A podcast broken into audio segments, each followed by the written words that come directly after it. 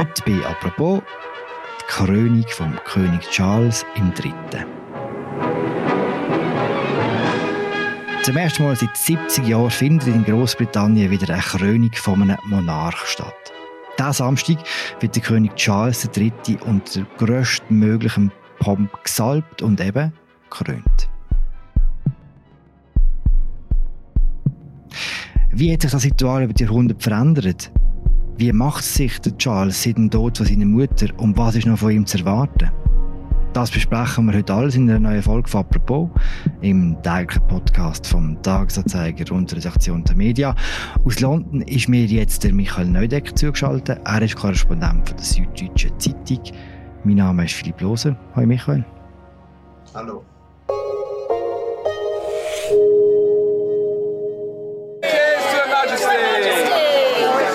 Bunting, balloons, and a well stocked bar. The key ingredients for a traditional British street party. London fiebert dem Samstag entgegen. Sag, was wird am Samstag genau passieren? Ja, Samstag ist die erste Krönung seit 70 Jahren, wie du ja schon gesagt hast, im Vereinigten Königreich. Es geht los am Morgen. Es ist nicht ganz klar, um wie viel Uhr. Das ist eines der Details, die der Palast nicht so gerne bekannt gibt, aber es wird vermutlich um acht oder neun morgen losgehen. Das, die Gäste werden sehr früh eintreffen in der Westminster Abbey. Bei der Krönung von Queen Elizabeth vor, vor 70 Jahren sind die Gäste teilweise drei, vier Stunden vorher schon in der Westminster Abbey versammelt worden. Hat natürlich Sicherheitsgründe. Dann wird äh, Charles gekrönt. Es wird erwartet, dass die Messe ungefähr zwei Stunden dauert. Gibt eine kleinere Prozession in einer Kutsche hin zur Westminster Abbey und dann eine etwas pompösere von der Westminster Abbey wieder weg hinüber zum Buckingham Palace, sicher mit zehntausenden Leuten auf den Straßen in London. Und äh, ja, dann ist Charles offiziell, ganz offiziell der neue britische König. God crown you with a crown of glory and righteousness, that having a right faith and manifold fruits of good works, whose kingdom endureth forever.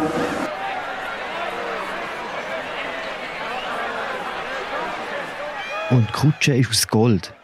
Also zumindest die Kutsche, mit der er zurückgefahren wird. Die, es gibt ja zwei verschiedene Kutschen und die ähm, Kutsche, mit der Charles und übrigens auch Camilla, die ja dann nicht mehr Queen Consort ist, wie es bisher heißt, sondern tatsächlich Queen Camilla, die beiden werden in dieser Kutsche zurückgefahren, wobei tatsächlich schon ein paar Beobachter der Szene, Kenner der Details darauf hingewiesen haben, dass die Kutsche zwar toll aussieht, aber sehr alt ist und deswegen sehr, sehr ungemütlich und für zwei über 70-jährige Menschen nicht die komfortabelste Art zu reisen.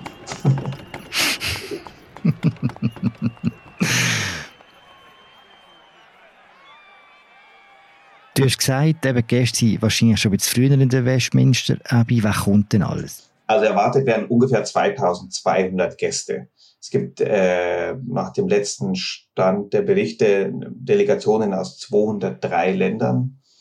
Es werden ungefähr 20 andere Königshäuser repräsentiert sein, also aus Dänemark, Schweden, Norwegen und anderen Ländern. Ungefähr 100 Staatsoberhäupter werden erwartet die da sind. Und eigentlich muss man fast sagen, noch interessanter ist, wer nicht da ist. Denn äh, es gab Diskussionen im Vorfeld, weil nur 20 Abgeordnete aus dem Unterhaus und 20 Abgeordnete aus dem Oberhaus eingeladen waren. Das ist weitaus weniger als bei Queen Elizabeth. Die Zahl wurde jetzt auf je 40 erhöht. Und natürlich nicht zu vergessen, Meghan Markle und ihre Kinder werden nicht da sein, aber Harry ist da. Das sorgt natürlich äh, hier bei den britischen Medien immer für viel Gesprächsstoff. Ja, Joe Biden wird auch nicht da sein. Das ist nicht ungewöhnlich. Bei der Krönung von Queen Elizabeth war der damalige US-Präsident Dwight Eisenhower auch nicht da. Aber Jill Biden wird anreisen mit einer Delegation.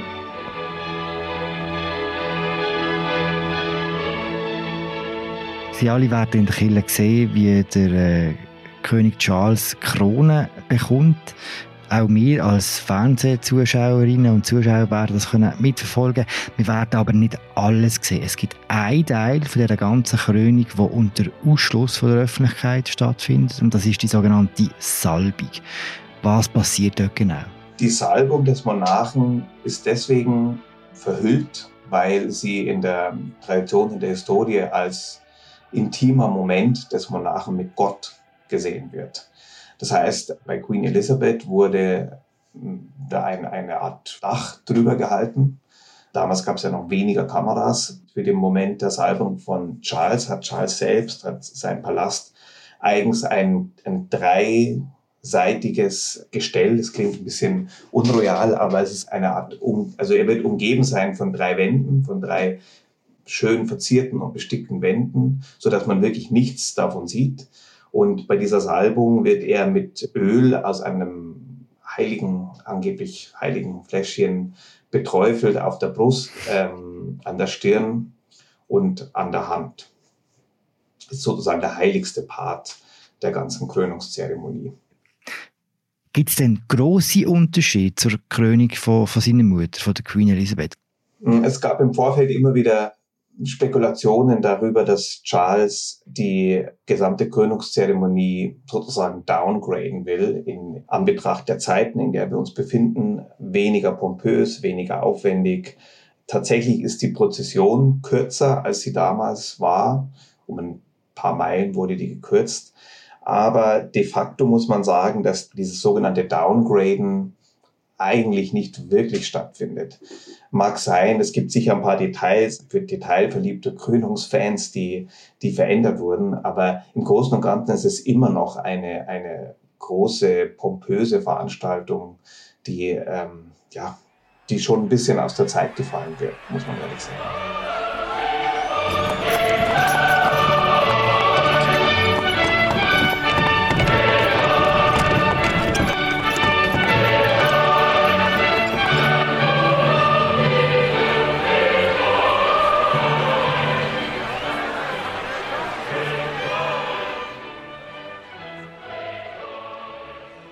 Denn das im Land selber wahrgenommen, jetzt die ganzen Vorbereitungsarbeiten und dann auch Krönung selber? Freut man sich auch auf den Tag? Na, es gab vor kurzem eine Umfrage vom, äh, von YouGov, von dem Meinungsforschungsinstitut. Ähm, in der Umfrage haben eine Mehrheit der Briten gesagt, dass sie die Krönung nicht anschauen werden. Ich persönlich glaube nicht, dass das am Ende so sein wird. Es ist am Ende doch ein historisches Ereignis, das irgendwie besonders ist, wie auch immer man nun zur Monarchie steht. Es werden sicher wieder Millionen Menschen äh, den Fernseher einschalten, es werden Zehntausende auf den Straßen sein. Aber so die Gesamtstimmung, muss man schon sagen, ist jetzt nicht durchgehend euphorisch. Es gibt schon immer wieder Kritiker, die sich zu Wort melden. Es gibt Proteste. Charles wurde ja auch schon ein paar Mal mit Eiern beworfen. Das heißt, die Gesamtstimmung ist wahrscheinlich gemischt Einerseits freuen sich die Leute vielleicht auf ein Ereignis, das irgendwie ablenkt vom Alltag. Andererseits ist eben, wie ich vorhin gesagt habe, die, die Krönung selbst wirkt wie ein, etwas wie ein bisschen bizarres Schauspiel, ähm, wenn man bedenkt, dass ja letztlich der Steuerzahler dafür doch nicht wenig Geld aufwenden muss, gibt es schon auch Kritik an der Art und Weise, wie die Krönung jetzt vollzogen wird. The idea of spending that much taxpayer money on pomps and ceremony, it's like, doesn't really make any sense. Why? a little bit upsetting for a reported net worth of 1.5 billion, and yet we got to foot the bill for the coronation. Kann es aber auch sein, dass wenn dann die Krönung stattfindet, also ähnlich wie dort, wo die Queen Elizabeth gestorben ist, dass dann wie durch die schiere Präsenz von, von der ganzen Monarchie, dass es auch wieder einen Boost gibt für die Monarchie selber? Also tatsächlich ist die Beliebtheit von Charles selber, aber auch von zum Beispiel seinem Thronfolger Prinz William und Kate, ist in den letzten Wochen in diversen Umfragen gestiegen. Ähm, die ist immer noch nicht wahnsinnig hoch. Die Werte variieren, aber bei Charles liegt der Wert bei etwas über 60 Prozent, die eine, also aller Briten, die eine positive Meinung zu ihm haben. Wahrscheinlich ähm, wird es nach der Krönung noch mal ein bisschen nach oben gehen. Das ist schon denkbar. Aber es gibt einen großen Unterschied zu seiner Mutter, abgesehen davon, dass die Queen natürlich durch die schiere Dauer ihrer Regentschaft einfach eine Besonderheit und einen Stellenwert erreicht hat, äh, nicht nur hier im, im Land, den es wahrscheinlich nie wiedergeben wird. Es ist so, auf Queen Elizabeth haben sich am Ende irgendwie alle einigen können. Alle waren irgendwie der Meinung, dass es okay ist, was sie da macht. Die Monarchiegegner waren zwar weiterhin Monarchiegegner natürlich, aber als, auf sie als Person konnte man sich einigen. Bei Charles ist es anders. Charles war dadurch, dass er 70 Jahre lang Thronfolger war, länger als jeder andere Mensch in der britischen Geschichte.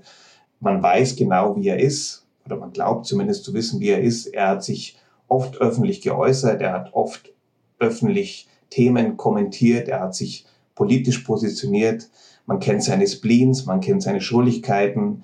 Vieles, was er getan hat, ist äh, ausufernd dokumentiert. Das heißt, es gibt, es gibt diesen, diesen gemeinsamen Nenner bei Charles wahrscheinlich eher nicht. Es gibt wesentlich mehr Menschen, die ihn als Person einfach nicht mögen und die ihn auch als König nicht, ja, nicht haben wollen. Das war bei Queen Elizabeth sicher anders. Wie groß ist denn der Unterschied zwischen im Charles, der Thronfolger, und im Charles, der König? Ja, das ist die große Frage, die sich natürlich alle stellen. Das ist noch nicht ganz klar zu sagen. Es ist erst ein paar Monate her, dass er tatsächlich König geworden ist mit dem Tod seiner Mutter.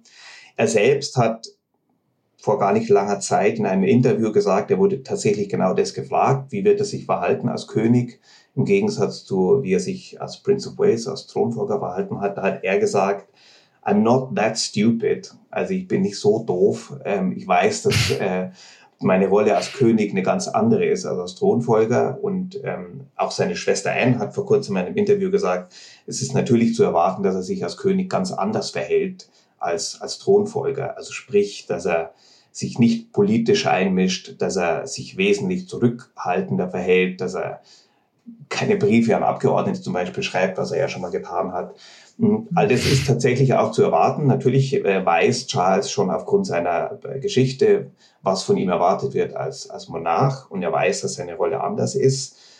Aber man kann doch damit rechnen, dass er manche Dinge eben anders macht, als seine Mutter das getan hat.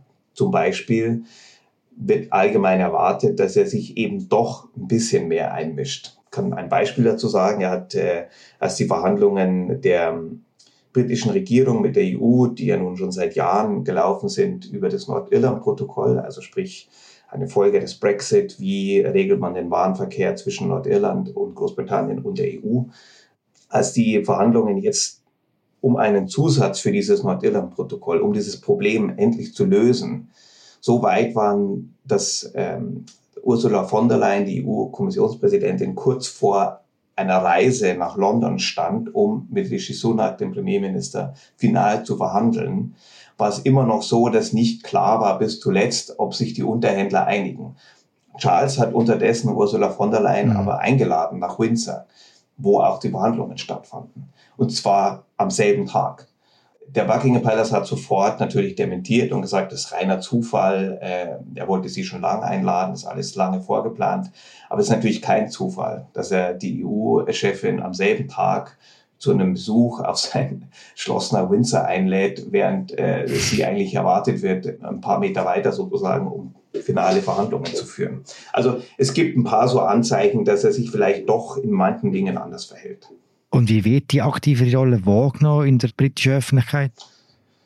Ja, also dadurch, dass es erst seit ein paar Monaten der Fall ist und sagen wir mal, diese aktivere Rolle, man muss schon genau hinschauen, um solche Zeichen zu sehen und zu verstehen. Ich glaube, in der breiten Öffentlichkeit wird es erstmal noch nicht so wahrgenommen. Es, ist, es sind eher erste Anzeichen, die darauf hindeuten, dass er vielleicht aktiver ist. Man darf allerdings nicht vergessen, dass natürlich seine Rolle als Staatsoberhaupt unbedingt, zwingend bedingt, dass er sich inaktiv verhält. Also äh, in dem Moment, wo er politisch agiert, verfehlt er seine Rolle als Staatsoberhaupt. Das gilt ja nicht nur für einen Monarchen, das ist beim Bundespräsidenten in Deutschland oder bei anderen Staatsoberhäuptern ja nicht anders. Die Rolle des Staatsoberhauptes ist sozusagen zu vereinen, für Ruhe und Stabilität zu sorgen und keiner politischen Agenda zu folgen. Hm. Ähm, das heißt, diese Balance, das wird interessant, wie er das genau hinkriegt. Wobei man schon sagen muss, wie gesagt, er hat ja selbst gesagt, er ist nicht so doof. Also er ist 74, er, er weiß natürlich, was er zu tun hat. Kannst du dir eine Zukunft vorstellen, wo die Monarchie floriert dank dem König Charles? Also ist das wie ausgeschlossen? Gute Frage. Ich glaube, ich persönlich glaube nicht, dass es so ein Szenario gibt. Und zwar nicht, weil Charles ist, wie er ist, sondern weil sich die Welt einfach verändert hat. Und ich glaube auch nicht, dass wir uns je oder zumindest in in unserer beider Leben in einem Zustand zurückbewegen, in dem eine breite Masse einen echten Monarchen haben möchte. Im Gegenteil, äh, in den meisten Ländern sieht man ja, dass sich das Volk sozusagen eher wegbewegt von, von der Idee einer Monarchie. Ich meine damit gar nicht so sehr die Rolle als Staatsoberhaupt, das ist äh, die politische Rolle von Charles. Es gibt durchaus gute Argumente dafür, warum man äh, kein gewähltes Staatsoberhaupt hat, sondern jemanden, der äh, sozusagen über die Jahrzehnte hinweg da ist.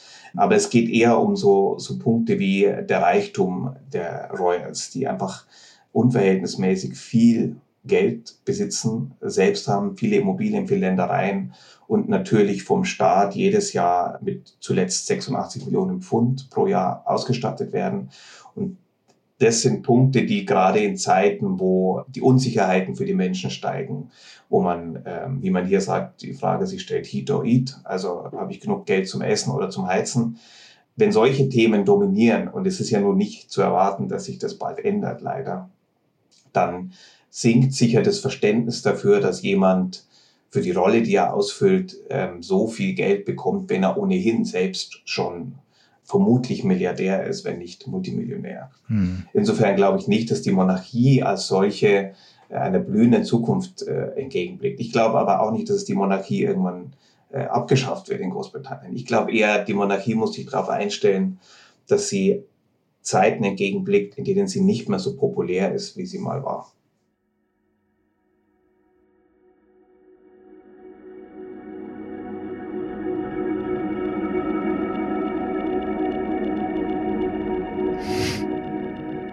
Das sind alles so halb gute Aussichten für äh, König Charles und seine Frau Camilla. Du musst dich aus beruflichem Interesse so oder so am Samstag mit der Krönung auseinandersetzen. Wie macht man das äh, an so einem Tag? Gibt es auch so spezielle Rituale für die Engländerinnen und Engländer, die vielleicht trotzdem noch ein bisschen Freude am haben? Gehen zusammen ins Pub schauen oder gibt es spezielle Sachen, die man macht, zusammen etwas essen oder etwas trinken? Wie läuft das genau? Ja, das ist sozusagen die fröhliche Seite an der Krönung. Ich habe ja vorhin gesagt, es gab Kritik oder es gibt Kritik an der Krönung und die, das Downgrading der Krönung selbst hat nicht so funktioniert. Man muss dazu auch sagen, dass äh, offensichtlich, wird natürlich nicht offiziell bestätigt, aber es ist anzunehmen, dass Downing Street selbst wollte, dass die Krönung nicht downgraded wird, damit die Leute sozusagen was zum Feiern und zum Jubeln haben, weil die Briten natürlich an sich solche Events schon gerne annehmen. Und ähm, natürlich gibt's unzählige Veranstaltungen am Samstag, also hier in meiner Nachbarschaft zum Beispiel. Es gibt Straßenfeste am Sonntag. Es sind überall Freizeitparks, muss man fast schon sagen, aufgestellt auf, auf Wiesen. Ähm, ähm, das Programm der Krönung sieht ja nicht nur den Samstag vor, sondern am Sonntag eben in vielen, vielen Straßen äh, im ganzen Land Feste geben, Nachbarschaftsfeste. Da werden die Leute zusammenkommen, wie es auch schon beim Jubilee von Queen Elizabeth übrigens war. Right across the country, we've seen how people have embraced these Jubilee celebrations, a chance for communities to come together to honour the Queen's remarkable achievement. Das sind nicht zwingend immer Monarchiefreunde. Die Monarchie spielt da eher am Rande eine Rolle. Es geht einfach darum, man, man freut sich über sein kurioses britisches Dasein und hängt britische Fleckchen auf und trinkt und isst zusammen. Und am Montag ist noch ein Feiertag, für die Krönung eigens ausgerufener Feiertag, den sicher viele Briten auch dankend annehmen und womöglich äh, nochmal irgendwo hinfahren. Also es gibt auch fröhliche und positive Seiten an dieser Krönung. The town's come alive again. We suffered a lot. Um, but yeah, it's, it's, it's just, this is a great excuse to get everybody back out and enjoy it.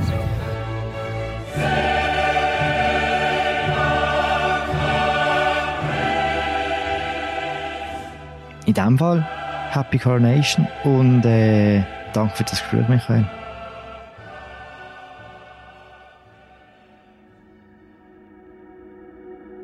Das war sie, unsere aktuelle Folge. Apropos zur Krönung vom König Charles III. Wir werden die Krönung natürlich auch live verfolgen. Einschätzungen, Kommentare, Analysen, alles auf unserer Webseite. Dort findet ihr auch den Grosstext von Michael Neudecker genau zu diesen Themen. Danke vielmals fürs Zuhören. Wir hören uns morgen wieder. Ciao zusammen.